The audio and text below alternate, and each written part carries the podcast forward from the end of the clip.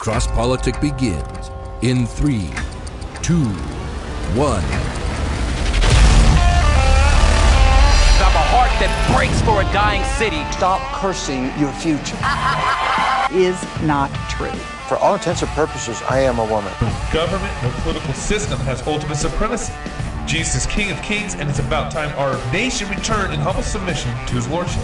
You are not protecting women. You are authorizing the destruction of 500,000 little women every year. But that's, I didn't start it. But, sir, sir, with all due respect, that's the argument of a five-year-old. I didn't start it. Right when the Spirit comes upon people, they go to war, they go to battle, and the enemies of God are driven back and they're slaughtered. You are listening to Cross Politic with Gabe Rench, the Water Boy, Pastor Toby Sumter, and the Chocolate Knox. Hello, y'all. Welcome to Cross Politic. Thank you for joining us, and a special welcome to New St. Andrews. Can we get a hand? Wow. Yeah. They showed up. Yeah. Hey. This is Cross Politic Special Edition. We got a couple guests that we Live. need to get to live, and we're live. We're live streamed. This is going to drop on uh, Sunday night also on our podcast. Um, to get to a couple of our, our guests, first we have uh, my pastor. He doesn't recognize me, but I recognize him. uh, pastor Oh, Doug how dare you. Wilson. Thank you for joining us, Doug. I got your back, Pastor. I got your back, Pastor. Thank you. Notice It that he came back. It was the hat. Doesn't doesn't recognize the hat. We'll get you one too if you want. And and then we got uh, my brother from Texas, Dr. Voddie Baucham. Welcome. Thank you, Dr. Voddie Yeah. Baucham. Hey. Amen. Thank you. So from Zambia, you came here last. You came. You flew into the states about a week ago, week and a half ago, didn't you? Yes. Yeah, Okay. I did. You've been busy. A little bit. You've been really busy. G3 conference, right? Yeah, a couple other conferences. Yeah, a couple other conferences, too? Mississippi, And then up here, and And the new grand- and then leave on, leave on Monday. Yep, New Got to grandbaby? Yeah. I got a seven month old grandson, our first grandson. So Oh. Oh, I got to got to spend some time with with uh, with with him. Congrats. And his parents, but you know, Yeah. Yeah, but you don't care about them anymore, do you? Just give me the grandbaby. It's the Yeah, pretty grandbaby. Yeah, pretty um, so yeah, it's been it's been busy. I leave on Monday um, To go back to heading, Zambia. Heading back to Zambia. Yeah. Well, We're going to try and drain you before you leave. Get as much as we can get out of you. Okay. Yes. yes. So I, I went and worked out with uh, Voddie this morning. He wanted to go work out at North Idaho Athletic Club, and so I woke up, um, uh, took him to the gym, and then he went and worked out and put all the big weights on on the plates and everything. and I went and ran on the treadmill for about ten minutes, and I disappeared in the back room and just got on my cell phone for about ten minutes, about an hour actually. You're He promoting kept- the show. He kept working. You're promoting the show. That's what you were That's doing. what I'm doing. You're I was- promoting cross politics. That's right. Yeah. so before we get into this, you can find out more about us at crosspolitic.com. You can follow our podcast. Um, uh, you can email us memo at crosspolitic.com. That's right. Yeah. Yeah. So, so we're here talking today, particularly about the whole issue of the church and race, um, and maybe even more specifically, race in American culture. Um, and and we want to, we just want to talk. We want to talk about this. Um, we we there's a lot of talk already about this issue. Yes. Um, and I, I don't know. It, it's there's there's a lot of words, a lot of thoughts. It doesn't feel like there's a lot of clarity about this issue at all. Well, and I think I think a lot of times too, people have been just almost too nice about the subject. You know, I, I feel like that we should no- call each other more names. Yes, yes, more name calling, and I. I don't find that I have to use my sanctification enough in the conversation when it comes to race. What do you mean by that? I mean that Yeah. Yeah. no one is saying anything that's offensive to, to that, that or challenges me in a way that's like I really need to think about But that. there's, and but there's racists everywhere. Aren't you always offended? I am now. Are you, are you white splaining Chocolate Knox right well, no, I, I feel like I feel like we need to like have a family meeting. Okay. Right? I feel like we need to say, okay, you know what? I, this is going on over here. This is going over there. But we're all family. We need to come and have that meeting, and we need to just say some stuff to each other that we're probably not going to like. Yeah, let me have it. let me have it right now. well, no, but you know, th- to me, that's the essence of what's been wrong lately. Um, we have people who um, have been doing things together um, in the name of unity in the kingdom of the gospel, and when when certain events take place, if you give the wrong answer, all of the rest of that unity no longer matters you are simply labeled and castigated Yeah. and You took thrown the aside. air out of the room. Yeah, yeah, Yeah, yeah, yeah. absolutely. Uh, What's d- the wrong answer? Yeah, d- well, Well, you you you have a lot of wrong answers compared. If you let your critics, yeah, yeah, yeah. yeah, So, yeah, so Chalk, yeah. Chalk's been telling us about angry Voddie. yeah. So No, bad Voddie. Bad, Bad- Voddie. bad Voddie. bad Voddie, but eh, bad Voddie and angry Yeah. Voddie kind of come at the same time, though, don't Well, they? but you know, here's the thing. The scary thing about bad Voddie is that he's not angry. Oh. oh, Yeah. He's not? Oh. No, no, he's not. well, that's a little scarier. David, David's been slandering you. Well, yeah, because I Yeah. called it angry Voddie, and I, I told everybody, I said I want to talk to. So I'll, I'll change it. Not angry, but I want to talk to bad Voddie. Yeah. Because I know it's bad Voddie. He just says stuff. yeah, he just He just gets in there. He says what he wants to say. Doesn't apologize Yeah. about it. Yeah. It's like I- that's like, the guy who. like I said, sometimes I'm not sure that brother's saved. Yeah, yeah, yeah, right. Exactly. exactly. But he needs to be invited to the conversation. we need him to show up. I'm still trying to evangelize him. You know? I want to talk to that guy. but that's the guy I want to talk to because so So when you say wrong answers, though, you mean Yeah. you're talking about what they don't want to hear. You're talking about you're talking about people who don't want to hear particular answers. Is that what you mean? it's not necessarily that people don't want to hear particular answers. It's, it's that there are certain rules and certain assumptions, um, you know, that are be, that are to be observed and accepted. And, and when they are not, um, then, then there's this sort of automatic castigation. Give me. Can you give us an example? For for Concrete, example, yeah. um, something there's there's a there's a shooting and you know um, you know some a black person is shot and uh, all of a sudden it's well see here we go again um, and if your Without response without any details. yeah Without yeah yeah, and if Here we your go. Because he, he was shot because he's black. yeah, yeah, yeah. And if your response is, well, w- we don't even know that. And this could have been something that was completely justifiable. All of a sudden, you know, they look at you like you stink, yeah. Yeah. you know? Um, You didn't give the right answer. you didn't give the, you didn't give the right answer. Well, and that I think part of that gets to the heart of some of the issue here is just a real concern for biblical justice. Like, yeah. I remember. I remember. or, or lack thereof. or, or yeah, lack lack Yeah. of biblical justice. I remember Doug pointing this out a while ago, where like Michael Brown in the Ferguson case seemed to be the thug in the situation, but then you go to New York where Eric Garner was, and it was more like probably the cops were the thugs who were tackling this guy for selling cigarettes on the street. Yeah. like, right. yeah. And and to being able to draw distinction, justice, biblical justice distinctions, and all this, I think would would um, kill a lot of the the the the, the, the presuppositions that Yes. if, if you don't sign off on, then you're done. Yes. Well, yes. if, if someone describes a scenario to you, uh, teenager is shot at a mall in the parking lot by three cops, and you d- you're sitting back and you don't know what to think about it because you do not yet know what color everybody was. Mm, mm-hmm. Right, right. Then, then you are the problem, mm-hmm. right? You should be able to determine uh, what the just response was without knowing the colors. Pigmentation. Yeah, if if you Where's his if- organ? If you don't know Where's his what, organ? yeah, I don't know if I agree with him yet. if yeah, if you don't know what side you're on, Yeah. then uh, until you get the colors straight, and that doesn't sometimes uh, guilty whites want to be automatically on the side of the black, whoever that is, Right. Um, and then if you're a black man wearing a blue uniform, the blue uniform trumps your blackness. You know, every, the rules are very complicated, but that's the pro- that's the problem. Biblical justice, the the the cliche is the or the statue or the, the image we have of justice blindfolded. That's the thing that justice is not supposed to be looking at. Yeah. that wouldn't be so much of a problem to me if it wasn't if it if it okay so you have the church right that you expect the church people to think one way we're christians we're evangelicals we think one way about the situation but the problem it seems that the church people are thinking more of the problem at least especially in, in a lot of the black community black culture right now it's if, if somebody was shot in that situation they're like they are waiting to hear if he was black because then they know how to judge a situation why don't we have more unity in the church when it comes to situation? Why, why aren't we thinking more biblical about this? We have different lenses. We have different lenses, and and as black people, there are many things. I- Again, I I was born in 1969. Um, and so my Oh, I'm sorry. parents, yeah, He's a grandpa. Yeah, Okay. yeah, He's a I- grandpa. I, It's okay. I, I earned okay. this. Okay. I, I, I earned this. This, You this do know right we here. can't hit on this show, Yeah, right? I, I, I earned this. Where, right where here. Chocolate Knox is used just for men. No, no, yeah, yeah. No, I earned this grade. And so, You stay over there. You stay over there. and so, It's Beijing. Yeah, it's yeah, Beijing. You know what I'm talking about. about. and so, um, you know, again, my parents, you know, child of, ch- children of the fifties, uh, you know, it, it, it was a, it was a very different, uh, country then. Yeah.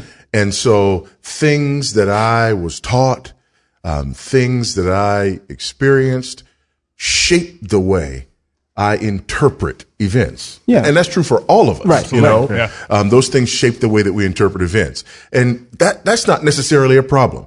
It's not necessarily a problem that when I see something, it's shaped by all of those things.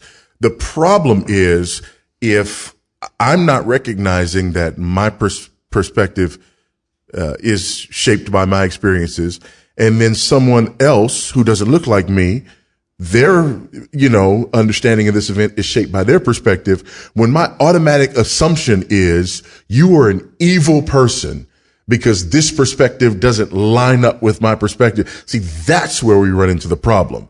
I don't think there's a problem that uh, we have different sort of visceral reactions to certain things. The problem is when we judge others because they don't share it. Do, do you think the brothers on the left are doing that? Our Christian brothers on the opposite side are doing that? The Reformed Christian brothers. This is not like, you know, the, the liberal Christian brothers. These are the Reformed Christian brothers who are saying, like, you guys don't get it. And they're, they're not judging and saying, oh, you're evil. They're just saying you don't understand. I mean, a good example of that would be Jamar Tisby from um, Reform African American Network, right? Uh, right after the election, he said, I'm, af- I'm afraid to go to my church, my white church, and fellowship with my white brothers right now. And basically, it was because of the fact that they don't understand the position that I'm in. I, they don't understand what a Trump election means for me and for my culture and for other people who are minorities.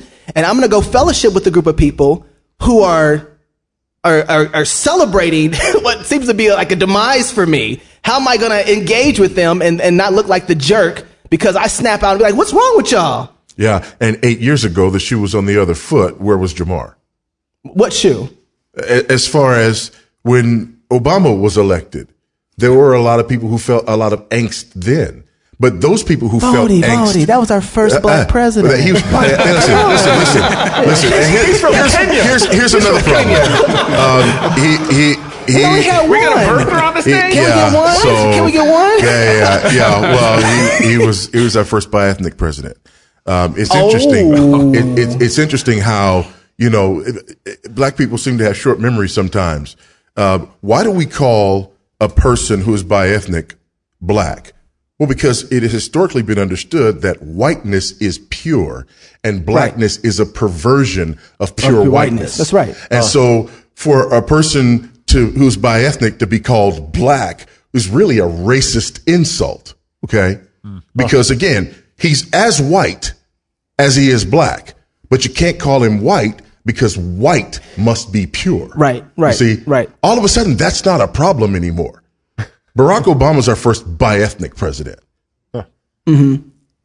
Yeah, I, I think I think though the opposite. Just so you know this, I'm working hard to think about this on the other side. So, Yeah. but but I, I think so. Being in the culture, living in the culture, I, the response to that would easily be, he's black because white people didn't want him.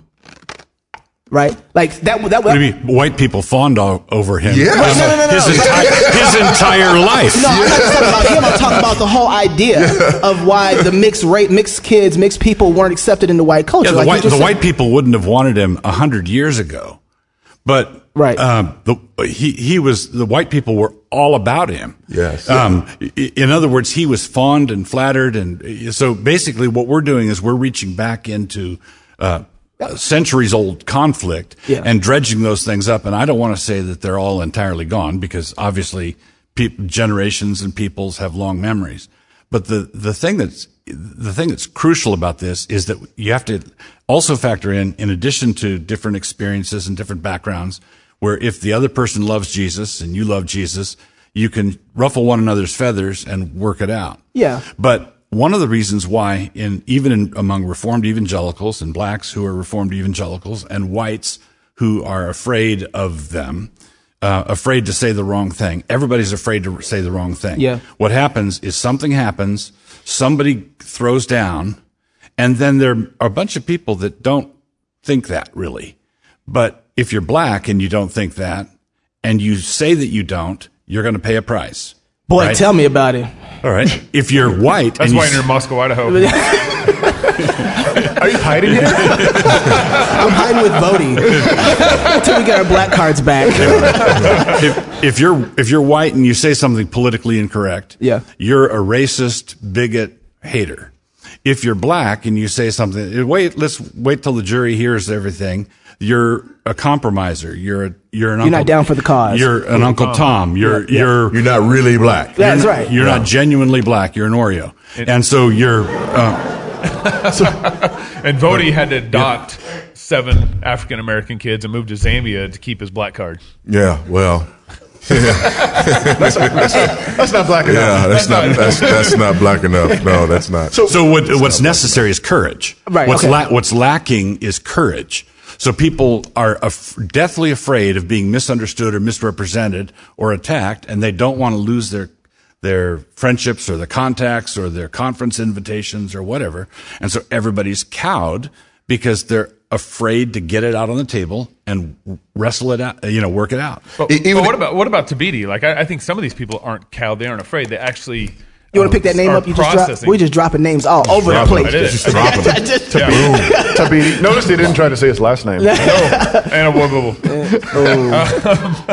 You know, uh, but he like some of these leaders, I think, are playing identity politics or tending to put forward identity first before scriptural principles, um, like like I see Thabiti doing.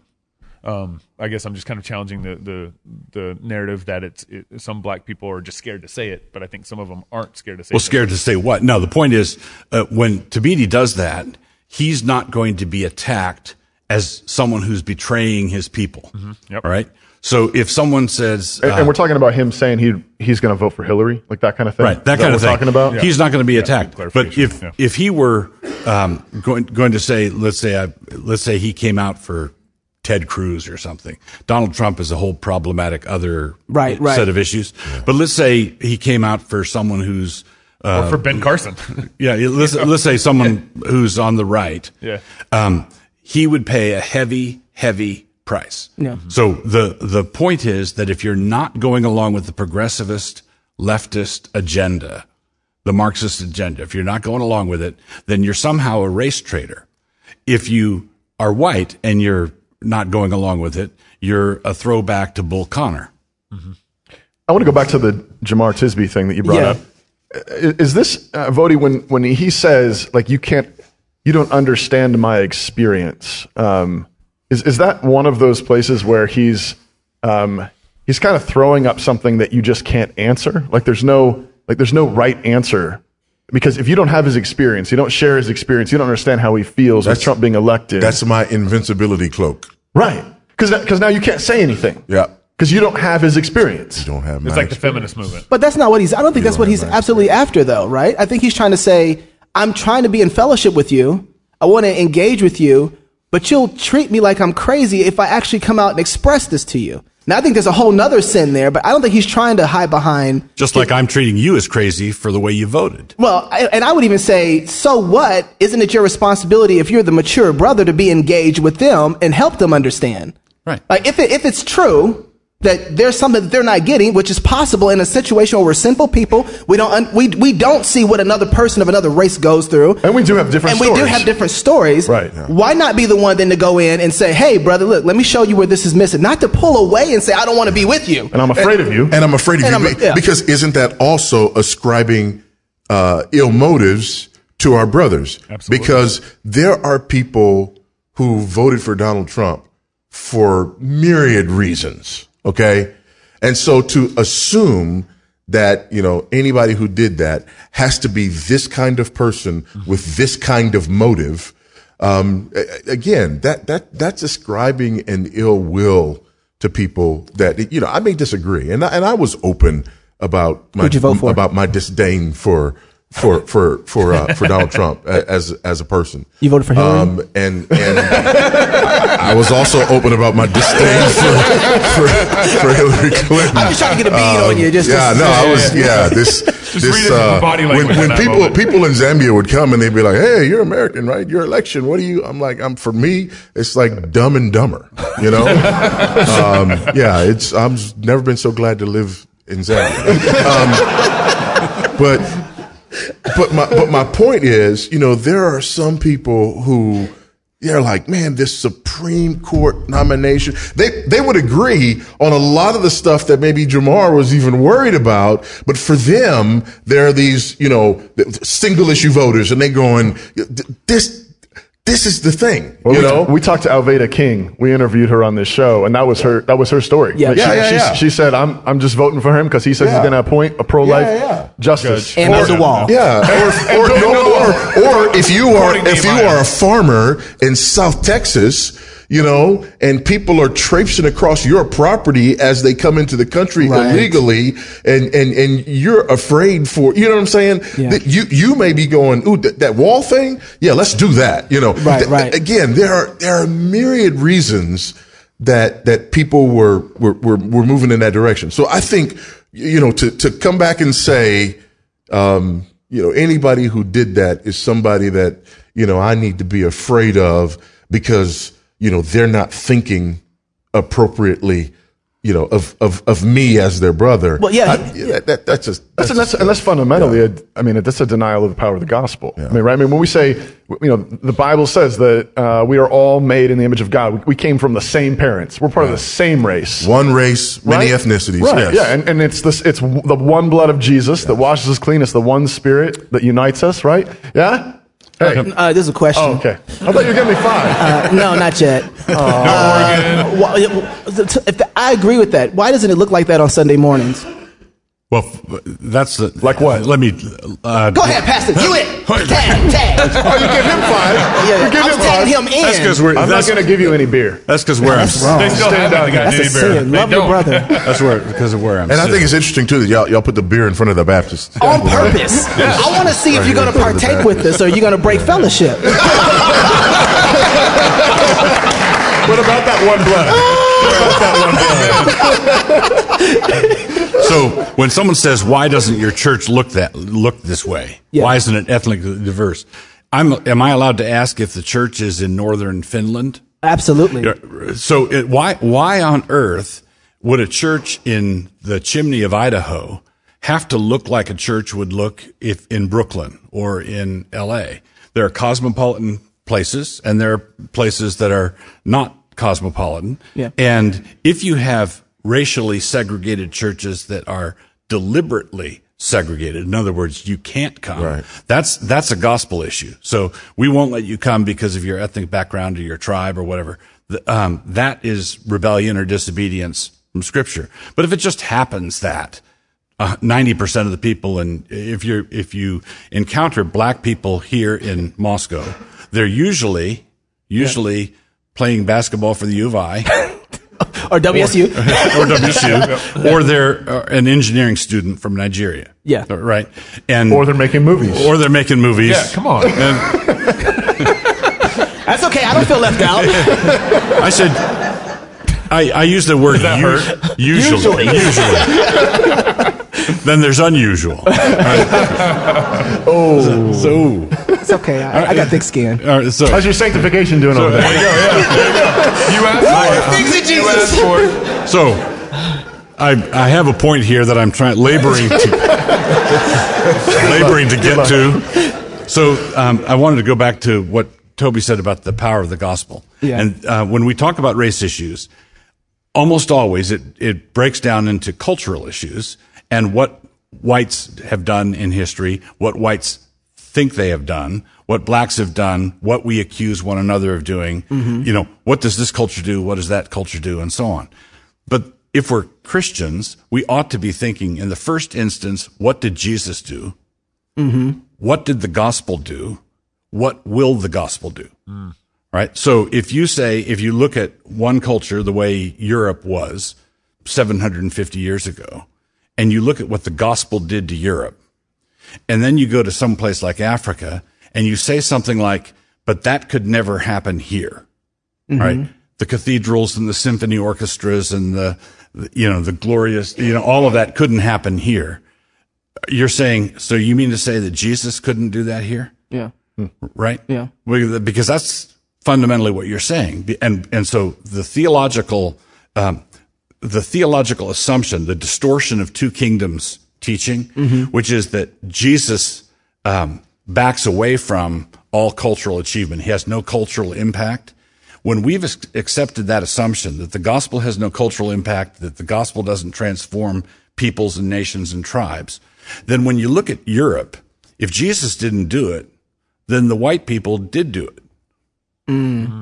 Right? Right? If it's so i- in First Corinthians, I'm sorry. That, it, was, it was a good time. It was a good time. Y'all know it's a good time. Y'all feel like clapping. Yeah, that happened to me one time before on this show. It just freaks you out every time. It, it, it admittedly throws me. Just tag Voddie in. He knows what to do. Voddie's Why? Because I'm black? tapping. You saying that because I'm black? yeah, dog. Yes, what I'm saying. Voddie's foot started tapping. His hand went up. So if you if you say basically you have to say this is a gift. Every cultural improvement is a gift of the gospel. Amen. Yes. Right? So if if there's genuine progress, if it's really progress, then it's really from God. If it's not really from God, then it's not really progress. It's mm-hmm. not really something we want. Mm-hmm. If it's something we want, we should want to share it. If if we're all descended from Adam, it's shareable because the gospel is something we're commanded to preach to every creature. If if they're moving around and breathing and talking and walking, then the gospel comes to them. And then after 300 years of that, you, you, you go into a tribe of cannibals in South, South America, or you go into some really backward place. And if you say Jesus could never do a mighty work here culturally, well, then how did he manage to do it in Northern Europe? Right. So, so how do we go? How do we get here? How do we get there Well, and from I totally, here? Exactly. And I totally, I'm look, I believe that. And I want that. I'm just trying to figure out, yeah, how we get there. Because when I go like here, of course, I don't expect to walk into our church and see 30 black families chilling, waiting for service. I just, that's not our, that's not our cultural makeup here. Well, it's because you're always late, though. Oh, oh, oh. You in Hey, Gabe, how do you know I'm late? oh, yeah, that's right. We're Coming together, Same man. time. Beam uh-huh. oh out your own eye, bro. Right, Log after, out the right, sign. right after confession of sin, I walked Now, I'm in. making in for confession of sin. I gotta get there for that.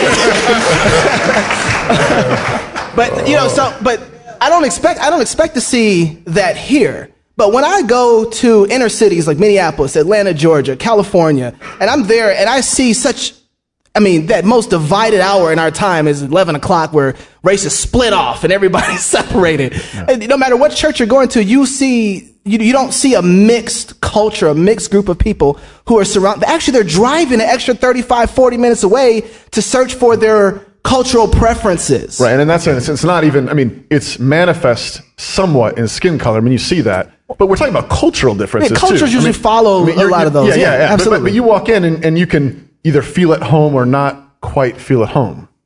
Right. Right? Yes. Yeah. Uh, And it, and it not be a skin issue. Well, I'm, so I'm, but I'm saying like, I mean, you you would, uh, you know, I go, I would go into a you know an inner city black church, church that's mostly black, and I know that like, I mean, I I love Jesus with them, Yeah. and I would do everything I could, but I know there would still be things about it that I'd be like, you know, I am still very very white. well, well, and this, I, I think it goes further than that. I, I think and it I didn't know it until I got here. I have never been whiter than I am at this moment, right So now. that's what it means to live in Northern Ah. But it pushes it, it pushes it to the point of I can't fellowship with them because of that. right, which, which is And I think that's happening a lot in our churches. I love you guys. You guys are awesome. You love Jesus. We believe the same thing, but there's no way I could spend two hours with you guys in the same room. Well, well, you let, know, me, like- let me let me put a metaphor to this. Uh, When I was thinking about this topic and we were talking about it, I like it um, when he says he's going to do metaphor. metaphor. I'm not very good at them. I'm from Texas, so Watch it. um, Voddie's from Texas too. That's, He right, that's my fault. Actually, I'm from California, Los Los Angeles. Angeles. Los Angeles. I'm, I, They're good I at am the worst kind of Texan, man. I'm, I'm a Texan by choice. Oh, oh, brother. That means he did it on That means purpose. he has a gun on him right now. He did it. Just packing. So so um, I feel like I, I think a good metaphor that kind of helps me kind of at least process some of this is is thinking about like a challenging marriage, marriage where um, they're using some of the same language, they're getting offended, they're um, they come from the the same blood in Christ, and and yet they still um, are having a hard time being able to deal with the issues between them, and a lot of it, it has to do with some language, some sin, some Hey, um, Voddie, Voddie. assumptions. Voddie, would you, would you hand me one of those? You want a beard? Yeah. Grab one for yourself too. All right. Grab one. Go ahead, Gabe. Go ahead, Gabe. There Go you ahead. There you go. um, and and so y- y- you know all these layers are there. Um, uh, everything from actually real sin to, to communication challenges to assumptions in, in each other's um, where they're coming from and all that. And and I feel like that that's that's kind of part of what is is seems to me kind of challenging in all this is that there's there's some there is some real sin. There are some just real communication issues that we just need to get over. And So if we run with that metaphor, though, Yeah. I mean, please, that- someone take it from here. I'm, I'm running out of words. I was going to let you just kind of trail off for a while. And then uh, my um, but the answer then, the answer then is, I mean, you got to, I mean, you have to live together, right? I mean, you know, when when a, I mean, Exactly. right? I mean, 'cause That's so, right. so a, a man, But we don't want to. But, that, but you have to, you have to, you have to, you have to live together. You- you- Except that, ex, except that, the, the, here's where the analogy breaks down. When you when you when you marry someone, you've chosen to live together with them for life. You make a covenant, and you're obligated to work it out. When we're dealing with hundreds of thousands of Christians, millions of Christians all over the world, let's say a bunch of Koreans come to the states, is it a sin for them to form a Korean speaking church? well. Is right? What, Well, no, but, uh, actually, this happened in Georgia. Right now, the PCA Church they have another branch just for the Korean church, and they're not just speaking Korean there, but they don't want to be a part of the white church there in Georgia. Right. So if is is it a sin to move to another country with a bunch of your people and want to keep your ethnic identity alive? And do the church potlucks potlucks have anything to do with that? Do you want your kids to hear, you know, it, is it a sin? Uh, Is there an ethical obligation, a mandate that says thou shalt racially mix at every opportunity? I don't, I don't see that in the Bible. I, I see that you're prohibited from setting up artificial barriers. Yeah. Right. So if, um, b- It's like get the American flag out of your church kind of barriers. yeah, you, you ought not to, ha- exactly. You ought not to set up barriers where if someone for various reasons marries into your circle or he wants to come, it's close to where he lives and, and he's the one Dutch guy in the Korean church, you know, and Yeah, he wants right, right, yeah, yeah. So- But, I, I think, but that's not. that, that's fine. He should be he should be welcome and embraced. But if we're if we're chasing people and we're saying churches that have the, a similar ethnic background are prohibited, I don't. Well, what if don't we flip see it that. around though? What if we flip it around though and say, okay, there's, it's not a sin, but isn't the command to love your neighbor? Doesn't that create a certain kind of gravity though, that's pulling you out towards the people you live near? Doesn't that, doesn't that create a kind of gravity? I mean, you're, you're- they're next, they're next door to you. You- You're gonna have them over for dinner. Uh, when they, you know, you take them to dinner. You're gonna, you know, when you got to be able to talk to them, you got to know their needs. I mean, that, that that creates a certain kind of gravity that's pulling you towards them outside of yourself. And it seems like over time, just that commandment to love your neighbor, it, it's it's not going to obliterate cultures and ethnic, ethnic I can't talk anymore ethnicities, but it's going to um, but I think it, it, it it's going to break it's going to break through some of those There- barriers, right? There's something wrong when I'm driving an extra 45 minutes out of my way past other good churches because I'm finding the one with the people that match my culture. Right? Like, Right. there's But- good churches right there, but you don't want to go there because of, well, they don't match me. Well, what do you? But what you what do you Well, mean but uh, when I- you say they don't match? But is, is there- racially, racially, culturally. They're, Culturally, they're is the too, issue. they're too white for me. They talk white or they look white. I want to go to a church. I want to go to a church, and this is this is this is so. There's a Reformed church in Georgia that I love, but the people there are going to the church because guess what? They get to see eight black elders stand up at the front of the church, and it's such a powerful thing when I see eight black men standing up there in suits, and that's why I'm there because the majority of the elders there are black, and that's powerful. That's, that's the reason you're picking a church. Right.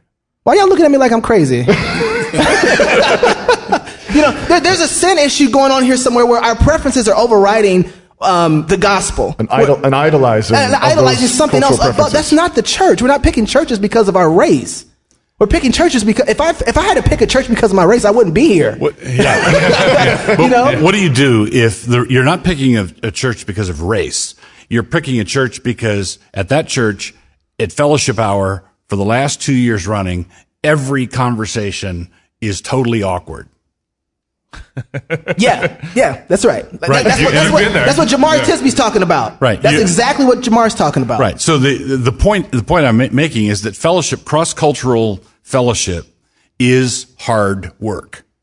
And I get to avoid it's it. just- it's very hard work. You and you know this in Zambia. It's cross cultural uh, fellowship is hard work. And and the great thing, you know, I'm sitting here and I'm listening to this conversation, and the the reality is we are having that same difficulty, but but all the players are still black.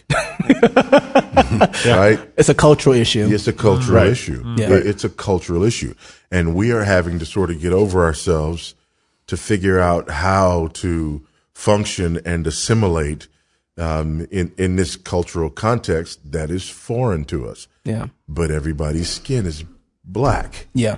Um, and, and so it's, it, it's, it's more than just But to push color. that further, No, but, but a real I'm trying to. un- I'm uniting two different things. I get that, but at this point, you know, for what we're dealing with, it is those two are combined, culture and, and race right now. And you used to go to Atlanta. Come on now, Black Mecca, right? like, Right. It's, but even in Atlanta, even in Atlanta, you know, the chocolate city, right? Yeah. So in Atlanta, you it really have called that? Yeah. You yeah really yeah.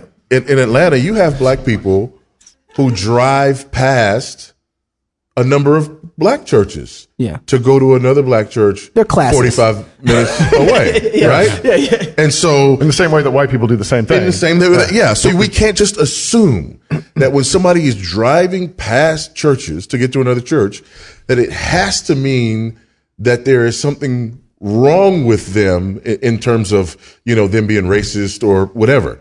Um, because the, it, it, it happens. It, it happens here. There are white people in Idaho who drive 45 minutes and pass a number of predominantly white churches in order to get to another predominantly white church because we don't just look for proximity when we're looking for a church. We're looking for, we're looking for connection on a multitude of levels. Sure. When, when, when we find a church. Can I? I want to add a layer to this um, because one Oh, of the- great. We need another layer. we do, we do, yeah. it's an onion, baby. One of the things that you continually hear in all this is that there's a real systematic oppression of black people in our in our in our That's true. in our- That's right? totally So- true. So and and white, white that we hear that? and this is this is one of the charges is that white people can't see it, they can't feel it, they, Also they can't identify it, right? Also true. Also true. And and you know, I mean, I um uh, um I was in college. I played college basketball, and I was the only white guy on my team, and I experienced a lot of this stuff with with my black brothers getting pulled over by cops, and they're because they're just black. David um has told me stories before, um whether um whether David was right or not. I wasn't there.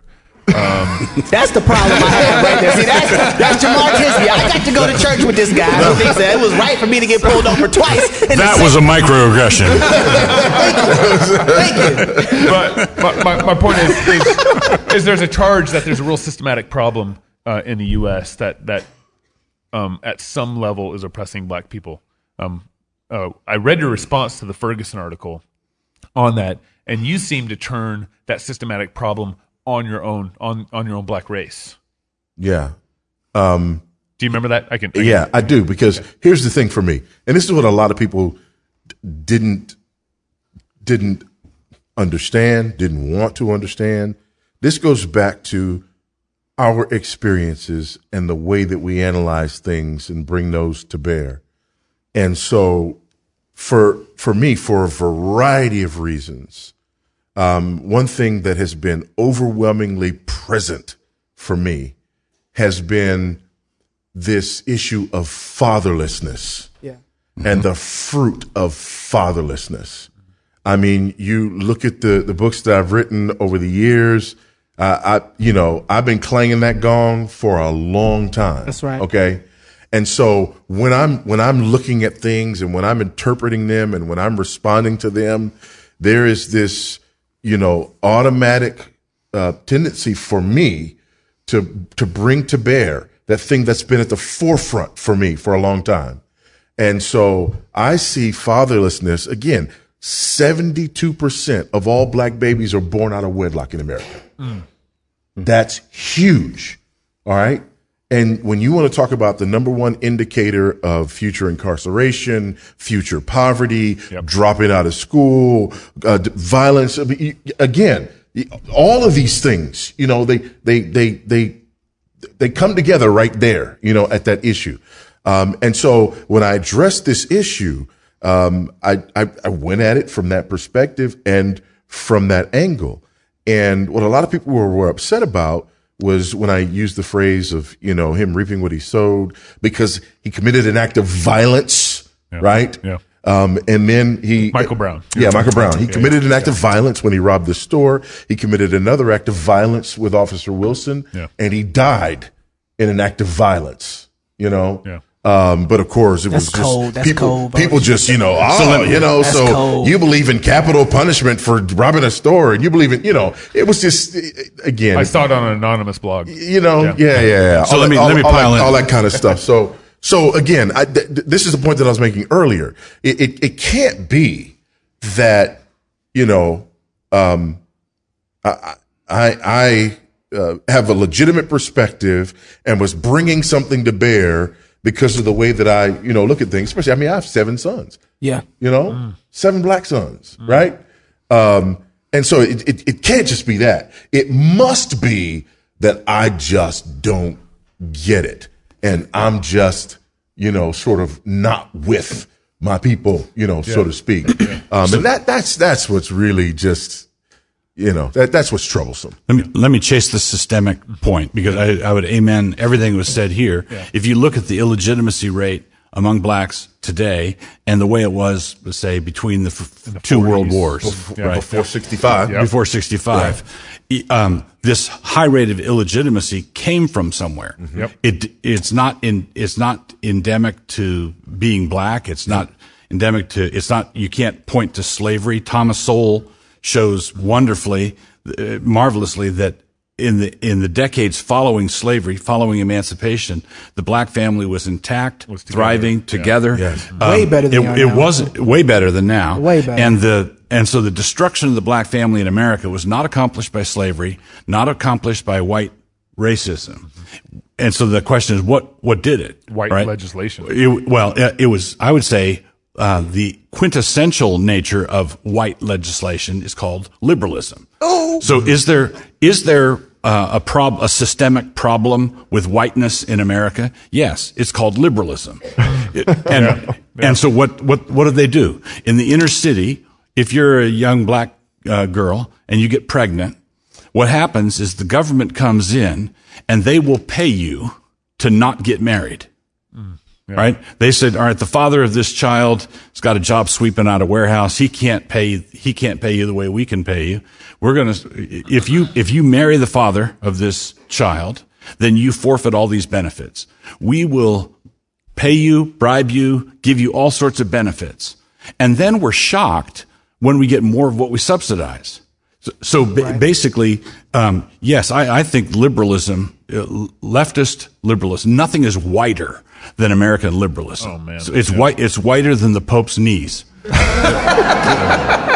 You have a Never problem with done. whiteness? So, so Is it- now whiteness is wrong. well, and to add that, uh, Chuck Staben, the president of the University of Idaho, when he was living in Kentucky, um, he bought a house, and on the deed of the house he bought, what basically said you cannot go and sell your house to someone of the black community. Right. You know, so there's this. Um, not only is it like legislation from up on high, but it's like in the neighborhoods where they're Well- creating basically zoning restrictions and creating neighborhoods for for. Well, up on C Street here in Moscow, the, and the conditional use permit for, uh, they had, um, we looked at a house up there, Nancy and I did, and there was um, a restriction on selling it to Chinese people. So, so basically, pe- people are sinners, Yeah. and they've they've had a hard time getting along with each other for forever, and the only thing that can address that is the gospel. And the, Jesus does this over time. He sanctifies us not all at once. He, he works with us patiently. And so we should expect the gospel to work through, um, like leaven in the, lo- leaven in the loaf. We sh- must not be impatient.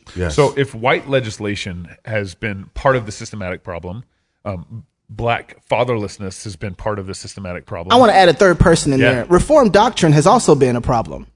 Like, let's not act like we had. Oh, that's that was the wrong answer. There we go. Oh, now I'm in trouble. That's the wrong answer. All right, am I in church discipline? Listen, I mean, Dr. Baucham, it's it's a Where's your blessing. organ now? Reformed theology has been a problem.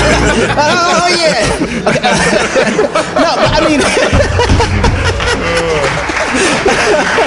but I mean, when, when when Dr. King was trying to go to seminary, he couldn't get into a reformed conservative seminary. Right. Right. I think it was it um, Tony Evans was one of the first. If you want to call this, I'm gonna get in trouble for saying this. If you want to call it reformed um, DTS. DTS, you want to call it reformed. Dr. Baucham, Can we get an audible no for the? It's on camera. No. Okay. you know, uh, but he was the first uh, well-known doctor that I can think of of our generation. Now we have you, doc. Uh, a, a black doctor, right? The, theological doctor. So there's there's not like we. I think conservative Christian. Um, uh, conservative Christians gave up a lot of uh, influence they have in black culture. But that wasn't just reformed people. No, it That was, no, no, no, no. But yeah, that was that was fundamentalist. That was conservative. That, was, But the liberals. Well, what David's trying to do is kinda get the log But out of our eye Well, the liberals pinning- were the ones who said, "Well, you want to go to school? Come over here." So when we look at black theology now, it's been taught by liberalism. And it's just now starting to make a turn back to conservative theology, and, Yeah. and we're starting to see a little bit of rift. No, I'm saying I agree with Right, you, right, but right, to say that it's reformed theology, that, that's what. No, no, no. Right, right. Yeah. I, I think though they were. I mean, they were just as bad. You got Presbyterians in the in the you know they weren't Bible Belt. They, But come my, on, my point is that it's it's everybody. yes, It's yeah. a people. It's a people. Yeah. problem. But liberalism people was the one who opened the door. Liberal the, liberal seminaries were the ones who said, "Well, come in." Yeah. You know, and, Yeah. and so it wasn't it wasn't just Well- white um, liberals. It wasn't just at, at a time when conservative Christians had a chance to step up and and claim something and say, "Oh, there's a people group out here that we can influence with the gospel." Oh, here goes a whole mission field. Like we dropped the ball. Notice I said we. But notice, but, but if you but if you take what Doug said a minute ago and you apply it to this the, the seminary thing, I mean, what you have driving it then is a certain kind of um, white paternalism, Right. right? We'll take Um, care of you. We're, we're a statist paternalism. That's what white. That's what white liberalism is. That's you know paying these single moms not to marry the, the fathers of their children. Um, that's maybe driving even some of the zoning stuff. That's that's sort of keeping people in certain places. Yeah. But then add to that That's starting institutions on the continent of Africa that don't respect black people and give them an education just a little bit above Sunday school. Yeah. And then certify them as pastors and wonder why we have Yeah. the huge problems that we have with syncretism and everything else. But the, yeah, just need to add that. To, to add but all those, but all those liberal, but all the American liberal institutions that are saying come over here, they're not doing it because they're actually going to teach them the gospel. right. No. Yeah. I'm, They're I- doing they're doing it because it's it's it's more paternalism that's going to give them a little bit of you know. Th- this, I agree with that. I'm just saying that we had the opportunity. Sure. And we just didn't. So bas- basically, it's virtue signaling. Um, when you had conservatives who just rejected, you know, we're gonna, we don't want you, don't want your kind. The liberals took, um, opened up the doors of the seminary because they, um, they wanted to feel good about themselves. They felt guilty about the Sure, past. sure. They, you know, there was all sorts of, and there's things to feel guilty about. But whether, if we're reacting, careening from the, the last bad thing we did, that's not acting. My, my dad taught me that we should always act, never react. If you, if you react, you're going to just make another mistake. Yeah. If you, we, we should look at a mess. If we, if we've got a mess, we have to look at it and say, what does the Bible say? What does the Bible teach a pastor or an elder session or a seminary uh, dean? What does the Bible teach us to do in this situation? Yeah. Right. Suppose so. You're a conservative. Uh, you're a conservative uh, seminary guy, and the first black applicant applies, but his grades aren't good enough. Yeah. Now what do you? Now what do you? What's the, what does the Bible say to do? Right. What, uh, do you want to do the right thing, or do you want to look like you did the right thing? And Absolutely, this- do the right thing. Yeah, you want to do the right thing, and that circles back to courage because the world, the flesh, and the devil don't want you to do the right What's thing. the right thing in that situation? In in that situation? that situation. you look at it and say, "Is uh, the ed- educators can't put in what God left out?" So if you have to look at this and say, "Could this guy make it with help?" Right. If, if could we work with this? Yeah. And if you could, then the the goal of fixing your institution's problem is a higher goal than maintaining an arbitrary line. Right. If if you want to just oh he's black and he's 98.6 and he showed up and we want a trophy, right? Yeah. Then I then hate you're that. it just well see and what that what that does Token diversity. I hate to- that. token yeah. diversity because what that does is that uh, a, an accomplished, talented black person doesn't want an asterisk by every genuine accomplishment right. that he makes. Am I an affirmative action case, or am, did I do? th- Did I actually do this? Was this Yeah, God's blessing on me, or was this somebody trying to assuage his white guilt? So you And get some and this, money. But- and, this goes back to our early, the first point about the honest conversation. Yeah. You want to have a conversation where the white people and the black people who are talking to each other are saying what they each believe to be true. Right. And the other side knows that they're hearing the truth. Right. Not hearing flattery. Right. Yeah. And just so, just for the record, I will take all white guilt that I can. I, I don't have a problem taking any white guilt. And, and let me tell you. And, and so, Well, there's plenty of it. Yeah, well, I'm trying to gobble it all as much as I can get. You know, uh, but what I mean by that is, so like you're saying, I've been in that situation before where I didn't qualify for the job. It wasn't that I couldn't learn the skills to be able to do the job, Mm-hmm. right? But any conservative that I, or any any conservative I would have tried to go work for, I couldn't get hired. Right. they I, they will not break that standard, right? Right. And because there's a standard there, they want everybody to be the same. That is their positioning. Well, a liberal, when I went in to figure to get the job, I didn't pass the test. She filled out all the answers for me on the test, and I got the job because she did that. Now, it just so happened that You could learn. I was grateful and could learn and became the best employee she had. Right. But I know, I know it's not the case all the time, but I needed that in order to be able to get somewhere else. So I, I identify with people saying, if I can just get a chance, if I can just get my foot in the door somehow, if I can just get there, I promise you, I'll make it worth your time. I'll give everything I have. So I think I like having the standard, but there's also times where people who are able to do it not, are not always there. But isn't, and isn't that just love? I mean, I mean, when we love each other, y- y- you know, when, when we, the body of Christ embodies what we're called to do, Well, l- we, we, we look at one another, and, and, and we are to, um, without without break, without being unjust, without lying, without being you know virtue signaling, and so Sure. on. Um, you know, you, you, you look at somebody and you say, hey, you know, you're not good enough yet. You didn't pass the test, but you know what? Um, I, I do see that you're a hard worker. I do see that you're honest. I do see potential here, and I'm gonna, I'm willing to pour myself into you. And we do, we do that across the board in different ways. You know, not even just. And if you're on the, but if you're on the admissions committee, that's those are tough. You know, how's the, how do I tell the difference between a guy who just needs a chance and a guy who's a slacker? Well, and, and making the wrong call is not Yeah. racism. It's these are difficult. Sure. and, and what you don't do is fill out the test form. You can. Wait, hey, did- hey, hey. that was wrong, David. Hey. That was, have you Hey. repented of that? Hey, She could be. She could you be doing. fill out the test for me. but, but the point is, she could be doing the right thing the wrong way. Yeah. Right? So she, she could be doing the right thing and saying, I see a lot of potential in him, and, and then she cheats Yeah. on the test And- for you. 'cause and the end doesn't way. justify the means. Right, So, right. yeah. It did in that case, Voddie. I was I got a job. For, worked for three years, made good money. I You weren't for my there. family. huh? You weren't there. I mean, I'm just saying. You know, you could take away those three years. I wouldn't have had a job. You just I don't mean, understand. You just understand his experience. experience. You don't understand my experience, Yeah, yeah, yeah, yeah, yeah, yeah, yeah. Are we going to do some questions? Yeah. Um, before we do, though, Gabe brought up a, a question that I thought was really interesting. Um, he wanted to ask each one of you in the race issue, the culture, the Christian issue, what are the, some of the sins? I, I want to switch it. He wanted to give you this question. What are some of the white sins in the topic of race um, and culture and church? And where they feeling it? But I think the question should go to Voddie. That question, and you answer the other question. So you're asking, what are some of the black sins Okay. in the issue? And, of- and, of- and that, the reason why is because we've heard. You don't both- think I'm in enough trouble? Oh man! Well, you do so good in trouble. Adversity is like one of those things you grow at. You know, you're just good at Well, it. because also the reason why is I've, I've read a lot of both y'all's writings on this issue, and you both take the log out of your own eye with your own race. I think pretty well, and so we we wanted this to to be a shot on the in the other direction and have a good opportunity to speak into our lives about hey, what, what do you think the, the white people need to hear from Voddie on this, and vice versa with Doug. So we're trying to use that sanctification we were talking about earlier.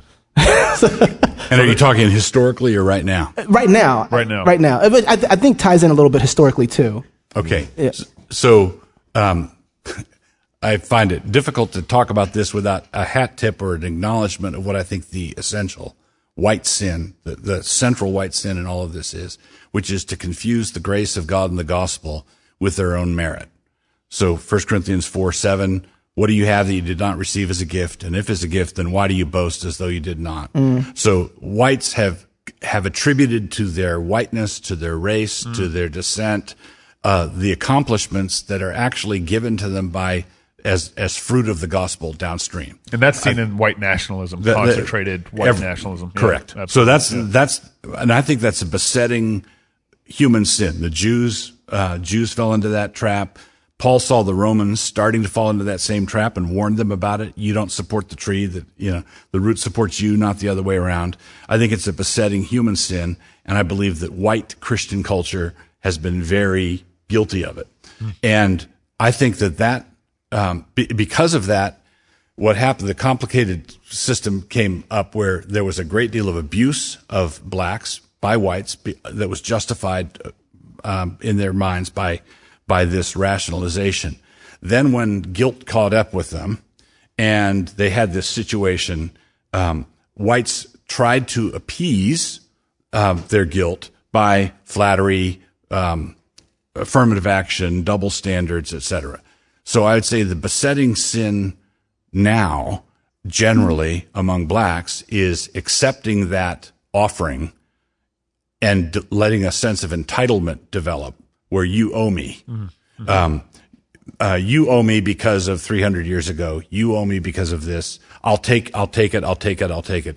And then what that does is that creates a, um, I think that that has the effect of crippling black achievement, crippling, um, black enterprise. Uh, it results in the fatherlessness. There, there's all sorts of problems where, uh, that are endemic to black, uh, culture in North America today that I think is the result of being unwilling to break with whites trying to buy them off. Hmm. I, I think that uh, whites uh, should se- just seek forgiveness and quit trying to buy people off. And I think that uh, blacks need to stop, start rejecting uh, the plantation owners that are keeping them in bondage. I'm sorry. What'd you say? well, and, and- and I think that's an, and I think that's a new idea too. The fact that you owe me. You know, when I go back and look at early black culture, 1920, 1919, 1920, 1921, Black Wall Street in Tennessee or in, in, in Oklahoma. It, it seems like a, at that time, especially black culture, just wanted to be left alone. Right. Like, just leave me alone. You don't have to come see me. I will build industry. We'll sell amongst ourselves. Just, just leave me alone. And now it's turned to give me what you have. And there, there's a Right. shakedown. There's race hustlers. The Al Sharptons and, and Jesse Jacksons are, are race hustlers. They shake down corporations. They, they, they say you, we demand it. We'll make life miserable for you if we don't get it. And whites are too cowardly to stand up to that, that sort of thing. And I believe that the sense of entitlement and grievance, even though there are many sins to be uh, forgiven of from blacks to, to whites. You can't make sin go away by making people pay something other than the blood of Jesus. Mm, amen. Yeah. Wow, that's good. That's good. Your turn. So I think, you know, the major sin with white people is like if a black person is told he's going to get to answer this, then they answer it first anyway. So White people always stealing stuff. Yeah, Ask the. Indians. They always stealing stuff. Clinton down there like, So, that's right. That's, that's one. Yeah, yeah, yeah. Um, That's- but I, then, I got you. That's real.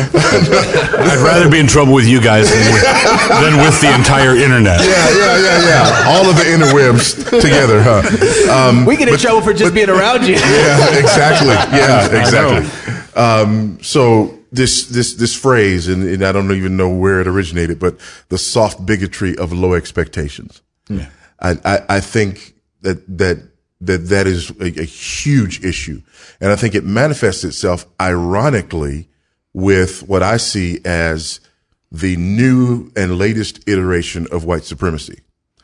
So white supremacy, you know, you go back to the to the the 19th century and and Darwinianism, um, and you have white supremacy based on this evolutionary idea. White people are superior because they evolved in a superior manner.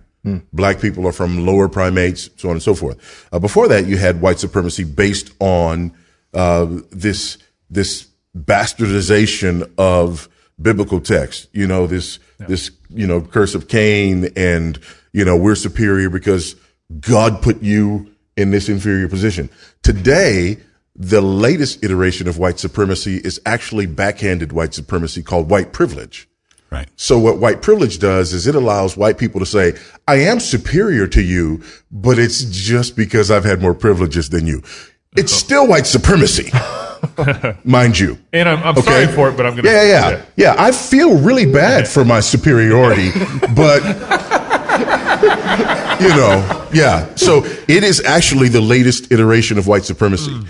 And and and the the the horrible thing about it is that there are white people who are now spouting and embracing white supremacy and breaking their arms, patting themselves on the back because, you know, they're checking their privilege, right? Right. Um, so that would be like the Darwinian guy going, yeah, you're evolved from inferior primates, but, you know, I'm going to check my evolutionary privilege or, you know, yeah, you know, the Bible, God did curse you and I'm really sorry for you because of that, but, you know, I'm going to check my biblical privilege, you know. Yeah, yeah, yeah. So, so now, again, it's just another iteration of white supremacy and you've got evangelicals all over the place, you know, who are spouting this, you know, white privilege mumbo jumbo, not realizing where it came from, that it's another instance of cultural Marxism, and that it comes along with male privilege, American privilege, able bodied privilege, straight privilege, hmm, right? There- There's a whole list. There's a whole litany. You, You, don't know? have any friends, do you? Um, no, I ain't got no friends. you don't have any friends. I had to go. I had to go to Zambia to have, to have friends, man. and if there is and if there is such a thing as privilege, then notice what check your privilege means. It means we want you to take that talent and go bury it in the ground in a napkin. Right. Right. Uh, if you really if you really have privilege, then use it to love your brothers. Right. Turn it into some profit. Come on now. To turn a Come prof- on now. Turn a profit on it. That's but if you say check your privilege, because that, uh, hiding in that is egalitarianism. We want to level everything. You've got to check your privilege. You have to be smug in your superiority, but pretend check your privilege by pretending you're not superior. You know, I'll just be, agree not to behave that way. In, instead of saying God has given me these gifts, these resources, how can I love? How can I love That's my people? right. How can I love my brothers? Yeah, yeah. It, it's Amen. It's the it's the, it's the you know age old illustration of cutting off the heads of corn. Yes. You know, these heads of corn are taller than the other heads of corn. Well, we'll cut them off so that all the heads of the corn are are you know are are, are the same size, and that's how we'll have equality. Um, Oh, we and, got a and, Monday. and it's you know it, it's interesting. What's interesting about that, and this is this is what bothers me about this: black people thrive and achieve in meritocracies. We don't ask for handouts in the music industry, and we thrive. We don't ask for handouts in the NBA, and we thrive. That's right. Yeah. We don't ask for handouts in the NFL, and we thrive. When black people say, no matter what, we're going to thrive. And then we say, "Here- here- here's what gets me, and here's what gets me. Because I went to a predominantly black high school. And, and here's what gets me. Academically, we say, oh, well, New St. Andrews, I, I don't know if I can make it at a place like that because, you know, we had an inferior school and our school didn't have this and our school didn't Right, have that. right. You know what? When we went and played the white teams, we're like, okay, Game on. They got better equipment. they got better uniforms. They got better shoes. They got better coaches. And we are going to, anyway. Bad voting. Bad voting. Bad voting. okay? Okay? But that, that was our attitude. Our attitude was it doesn't matter that you have more. Yeah. We will rise up and get you. Okay? But then academically, but then academically we turn around and it's, uh, we, uh, we don't have the Affirmative same books and we Yeah. don't have the same and we don't have the, you know. No, that's not my people, you know? That's not where I came from. And so that's why for me, that's why for me, when I look at these issues, I, I'm saying, what is it that we have that we can control that will Right. change things for us? Listen, if, if laws could somehow be manipulated so that black people, you know, no longer get shot by cops, we'd still have 72% of our children being born out of wedlock, and that would still be our biggest problem. We would still have as many black babies aborted as born, and that would still be a bigger problem. Preach, preacher. So it's not that I'm not concerned about these issues, but the problems that we face are much larger than these problems that end up on the front page. Yeah, that's It- right. There are so many of us being slaughtered in the womb. Yeah. Okay. And, and, and that's a real issue. Yeah. And so are there myriad issues for us to deal with? Yes, there are, but there's some that we can actually do something about in our communities, in our homes that would transform things. And that's where my focus is. Amen. Hey, Amen. that's some good stuff. Yeah. Praise the Lord, praise the Lord, praise the Lord. we just want to thank everybody for being here. And if you have any questions, there's a mic right down here. You can go ahead and come ask your questions to the. Can they bring their offerings too? Bring your offerings. Anybody needs some uh, prayer? We got some elders up here to anoint you with some oil. Thank you, Jesus. Go ahead and make your way up. Don't be shy. We, we don't mind. We could have answered They, all the they questions. don't, David, they don't know what to do. And so Oregon- They don't know what you're talking about. Well, guys, look, all you got to do is come up to the microphone. Oh, questions. Oh. Oh. Yeah, there you go. Oh. There you go. This is this is called altar call music, and so like, basically, you play this music to get people to slip down the aisle. Yeah. You know, It- so if you play this, people get happy, and it's like, oh, I need something, Lord, I need something. If you had some Johnny Cash, that might that might that might get some people down there. I don't really do Johnny. I mean, I like him, I like him, but I, I usually don't do him. We got one. We got one. We got one. We got a bold man talking to the mic. Okay. Um, thanks again for having this event. It's been great, and uh, you guys are doing a good job. Uh, my question I heard on a podcast that uh, kind of what you guys mentioned too about forgiveness, um, especially over things like slavery or segregation in the past. The guy was saying, as far as Christians, we can be kind of trying to see the other point of view and saying, don't just say to people, get over it, or like, this will be easy or something. I mean, it helps if someone's a Christian to deal with the forgiveness, but as far as especially the black community, us being a little more sympathetic and saying, this is very difficult, and forgiveness doesn't just come automatically. And how do we deal with that, you know, of saying this could take some time, God needs to do the work, and we shouldn't be, you know, uncaring about just get over it or something because we did do some things and I can't take responsibility for everything that happened in the past, but I need to kind of see that point of view, I guess. And so it's kind I- of a question. I, I would I would want to start with uh, we need to take responsibility with where Doug was getting at, right? We need to take responsibility with our our liberal legislation that has created a lot of systematic. It's when I've read a lot of Doug and Voddie, they immediately start with the sins of their own people, their own um, area, their own. Um, you, you start with the log in your own eye, and they own our own generation. So, Yeah, in other exactly. words, if you if you start dealing with the sins you're committing right this minute, that's going to give you. Mm. Um, George MacDonald said that obedience is the great opener of eyes. Mm. You start to deal with sin that you're committing now. That's going to give you clarity concerning the sins of 150 years ago. Right. Because, but if you just charge straight to the sins of 150 years ago, the sins of the Middle Passage and the, all- you know, all the horrendous things that are done, and then you turn on some white guy whose parents moved here in the 1920s, and you demand that he, he start, he paid reparations because of the color of his skin, and his grandparents had nothing whatever to do Right. with what happened. Who's the racist here. in that situation, Yeah. What, right? uh, in other words, we can't do simplistic analysis. I do believe that we need to put some things right. I do believe that we have to. Um, I'm in. right, but we have, I'm in. Let's do we, we have to put things right, but before we can put things right, we have to get things right. That's right. We have to understand it, and we can't just say, "Oh, you're black, you're white, uh, you must owe something to." Uh, right. So um, during when all the blacks were being shuttled from Africa, from the west, from the Middle Passage, from West Africa, during the same centuries, um, the word slave comes from the word Slav. The Slavic people were being enslaved by Africans in the north coast of Africa. There were slave raids as, as far north as Ireland. Um, as many as a million Europeans were taken into slavery to Africa, at the, and Africans were being taken to the New World as slaves.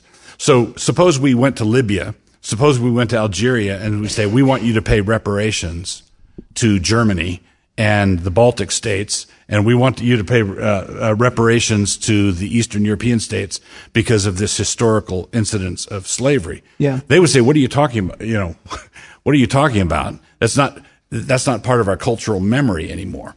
Well, there's a way of there's a way of putting things right. There's also a way of keeping things inflamed, and I think we we do better at keeping things inflamed than Yeah. we do at putting things right. And, but just to, oh, I hate doing this because I'm gonna get myself in trouble.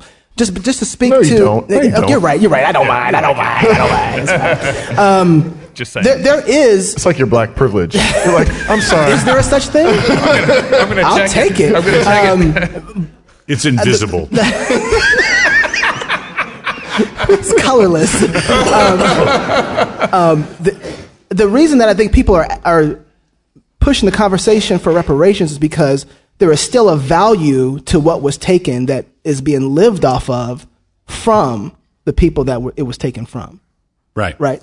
So you, they would make the argument that your equity that you have is based off of my forefathers building for you or what was taken for the last couple hundred years. Right. So, and like you said, there's some things that do need to be put right, but that's the reasoning for it. And for I would saying- say uh, we're not competent to make that calculation. There, At w- all. there are Yep. millions, hundreds of millions of variables. Yeah. And uh, if your parents immigrated here in the 20th century, you don't have to f- check this box on your income tax. Right. If you're, you know, there's just so because it's too complicated, we shouldn't do it at all. we. That's why. That's why Jesus came and died on the cross to cut the Gordian knot. Amen. Right. Um, he came to put it all right, to forgive, and and we need to start treating each other right right now. Yeah. And then, Let as that- God gives wisdom, work our way back. If, Amen. you, if we start back there, it's going to make a mess. Uh, Amen. And, and I'm from Texas, and where Really? yep. What? Did, Is I, that did I mention I was from Texas?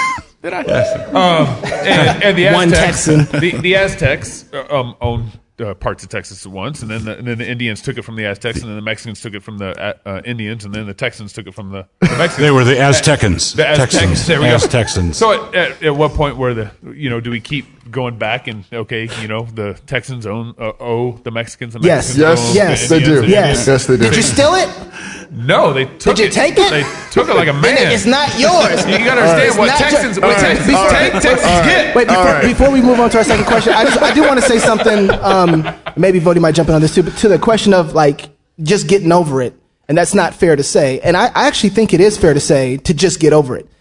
Look, black, the gospel, right? Look, black Get. Christians, Yeah. uh, you're Christian first, right? You have been redeemed by the blood of Jesus Christ. You have a code that one has forgiven you more than you have forgiven anybody else Amen. and will continue to forgive you. You don't have the luxury to con- continue to wallow in your sin and hold on to something. You have the responsibility to forgive on sight. Yeah, amen. We have to forgive. That's what I, I know it's hard. I know it's hard, but we have to. We've been forgiven much. We have to forgive much. So we don't have the luxury to to to not forgive immediately, to not get over it quick. You can give yourself a little bit of organ if you I want. get a little organ. There's a and name. and, and I'm going to say this because again, I'm I'm I'm so used to how these things happen, but there are people who just heard that and they're like, okay, so the next time a shooting happens, you know, we shouldn't hold a person accountable if it was, you know, an illegitimate, and hmm. that's not what you are saying. Thank you. That's not what you're referring to. But again, you and I both know Right. that there are people out there and for them what they just heard was oh so you know if these kind of atrocities happen we should just not good. you know that's not that's not what's being said here we're talking about our relationships with one another right. in the church as christian brothers and sisters so you know Well, that's But- why but- we're but the getting back to, to our very beginning of our conversation, where it's biblical justice. Right. This brother been That's where standing we're up here for like 50 Okay. minutes. Yeah, what the heck, you guys? All right, cut his mic off.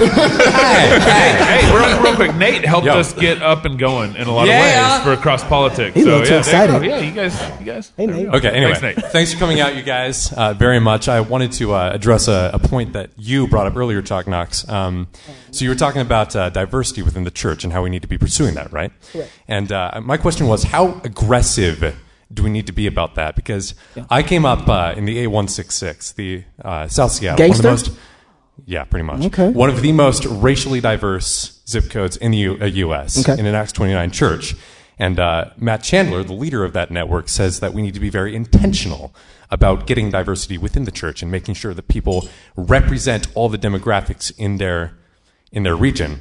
Yeah. In my home church, which is an Acts 29 church, in this racially diverse zip code is 150 white people, a black guy, a Mexican, and my Vietnamese brother-in-law. So, is there a problem there? There's a joke off? in there somewhere. yeah. Did they walk into a bar?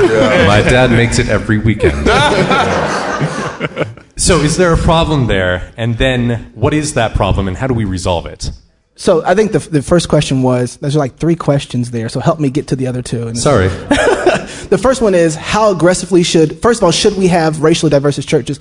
According to me, I think absolutely. If you're in well, f- f- depending on where you're at, Not for diversity's sake. and not, well, no, for the gospel's sake, Amen. Right. for the gospel's sake. Right. Um, if I I have a huge passion for the black church, if there is a such thing, before Voddie tackles me. Black should church. be No such- such thing as a Here black comes church. bad voting. Uh, I knew that was coming. Uh, but I have a huge passion to see black churches come to reformed biblical doctrine, mainly Presbyterian, CREC, uh, kind of doctrine. So that's, that's, that's my passion. That's my He's heart. talking about baptizing babies, Voddie. Yeah, yeah. You know that? Voddie. You know that? Uh-huh. Yeah. Go ahead, jump on it. Jump on it. somebody turn Voddie's mic off. um, and uh, if I could, I would chain everybody up and bring them into the church and say, "We're going to get along. We're going to love each other, and we're going to praise Jesus." So that's how that's how that's how hard I want to go after it. That doesn't work. I haven't tried it yet. I haven't tried it yet. I don't know. I don't know. I want to fail it that way first before. But I'm serious. I want if I live in a community where I have um, South Minneapolis has majority Hispanics, blacks, and um, Asians. My I want my church to reflect the environment that I'm evangelizing to. I don't want my church to just reflect. But uh, that's but that's because you're going to your neighborhood, not because you're going to a particular race. Well, but that's my well. That, that's my whole point. If I'm in that neighborhood, Absolutely. Then you gotta love your then neighbors. I'm loving my neighbors, and my congregation. I hope looks like the, that fact that I'm loving the people that are But my- around me. One of our problems is that we are race obsessed. Yes. Yeah. Right.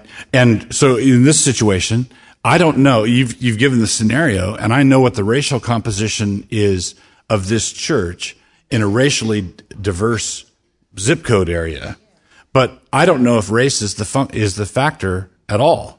Right. I'd I'd want to know something. What's the income level of everybody in your church? Everybody's middle class. All right, everybody's middle class. What's the income level of all the racially diverse people in that area? Ridiculously low. Okay, so I would bet Seattle. All right, so I would be willing to bet you ten dollars that it has nothing whatever to do with race, and has everything to do with the culture, middle class culture. Sure. Right. So if if you have someone over uh, for lunch, and and he says, "Well, uh, I can't have you over because I'm living in a cardboard box," and uh, you know, and I basically you've got um, the problems of ministry across uh, economic lines. Yeah. Right.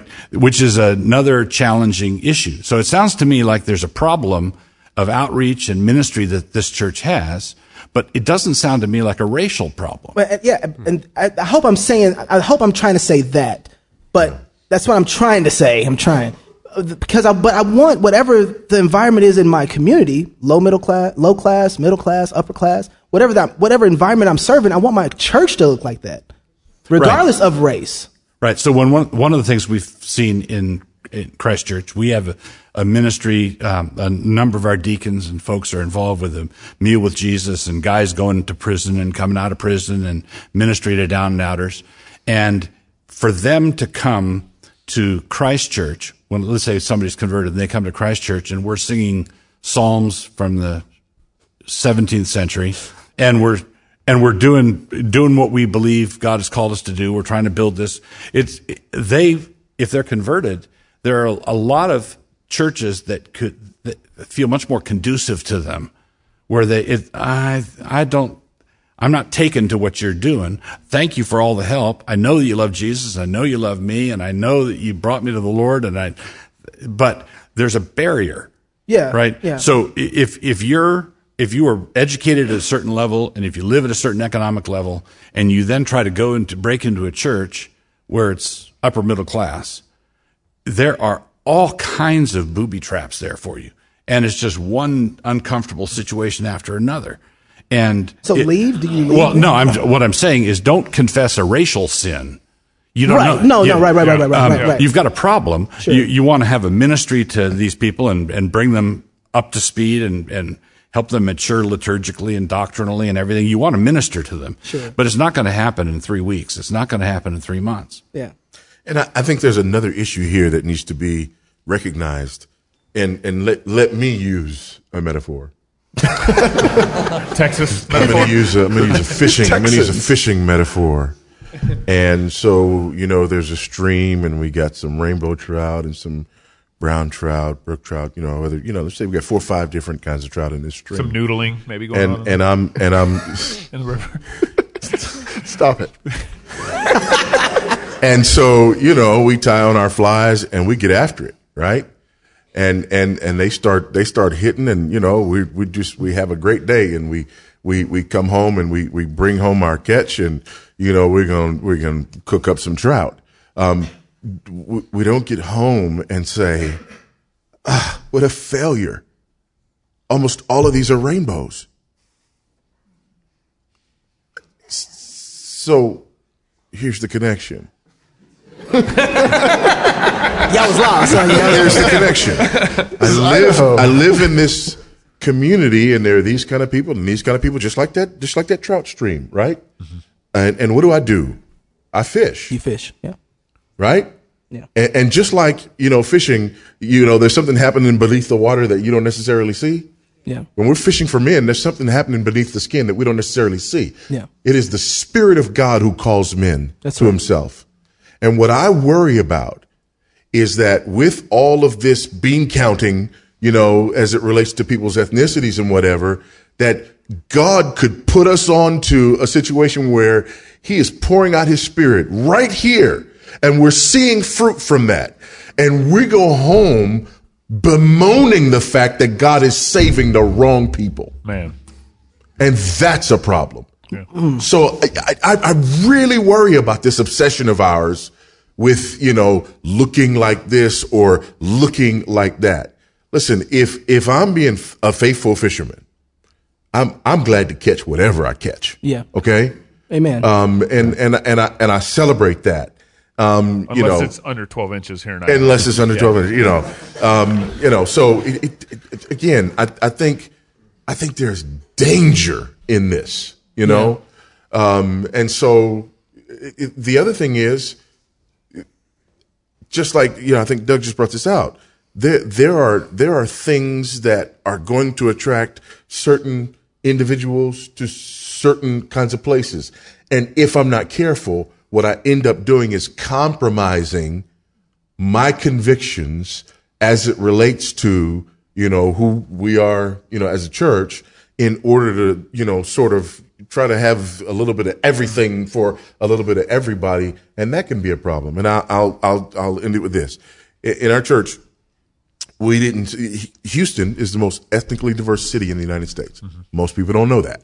Uh, but it is fourth largest city in the country, most ethnically diverse city in the country. And so, you know, in our church, we didn't have a lot of different ethnicities in our church until we hit about the seven year mark. And all of a sudden, God brought people from 11 different countries in six months. In six months. There are people come from 11 different countries. What's interesting though is because we are, you know, a, a, a confessional, you know, Second London Baptist Confession, Reformed Baptist Church, Uh-huh. That doesn't baptize babies. people, yeah, we don't baptize babies. We don't baptize babies. And so people from these other countries, Yeah. right, um, what what were they looking for?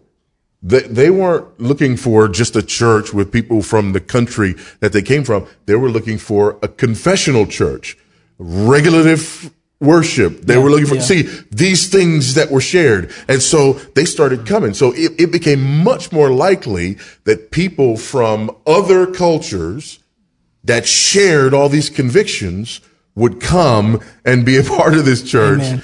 Than, you know, us being in the, you know, backyard of Joel Osteen. Most people, when they think about church and worship, that's shaping it. They come into us and they're like, yeah, oh, I'm, I'm, I'm no. This ain't You church. know, yeah, yeah. Um, and so I- I- again, I, I say all that to say, I'm really worried about what I see as an overemphasis Mm. in this area.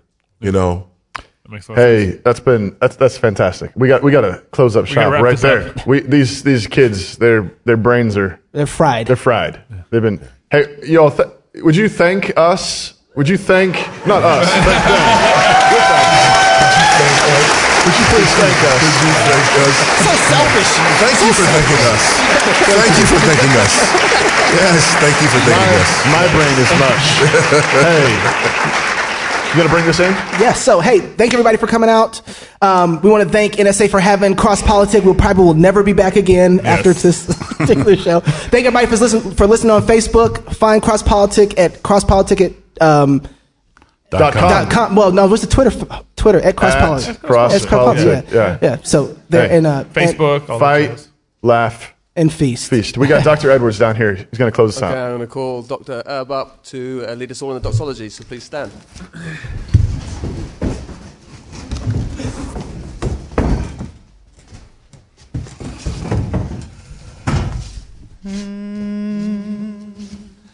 Praise God.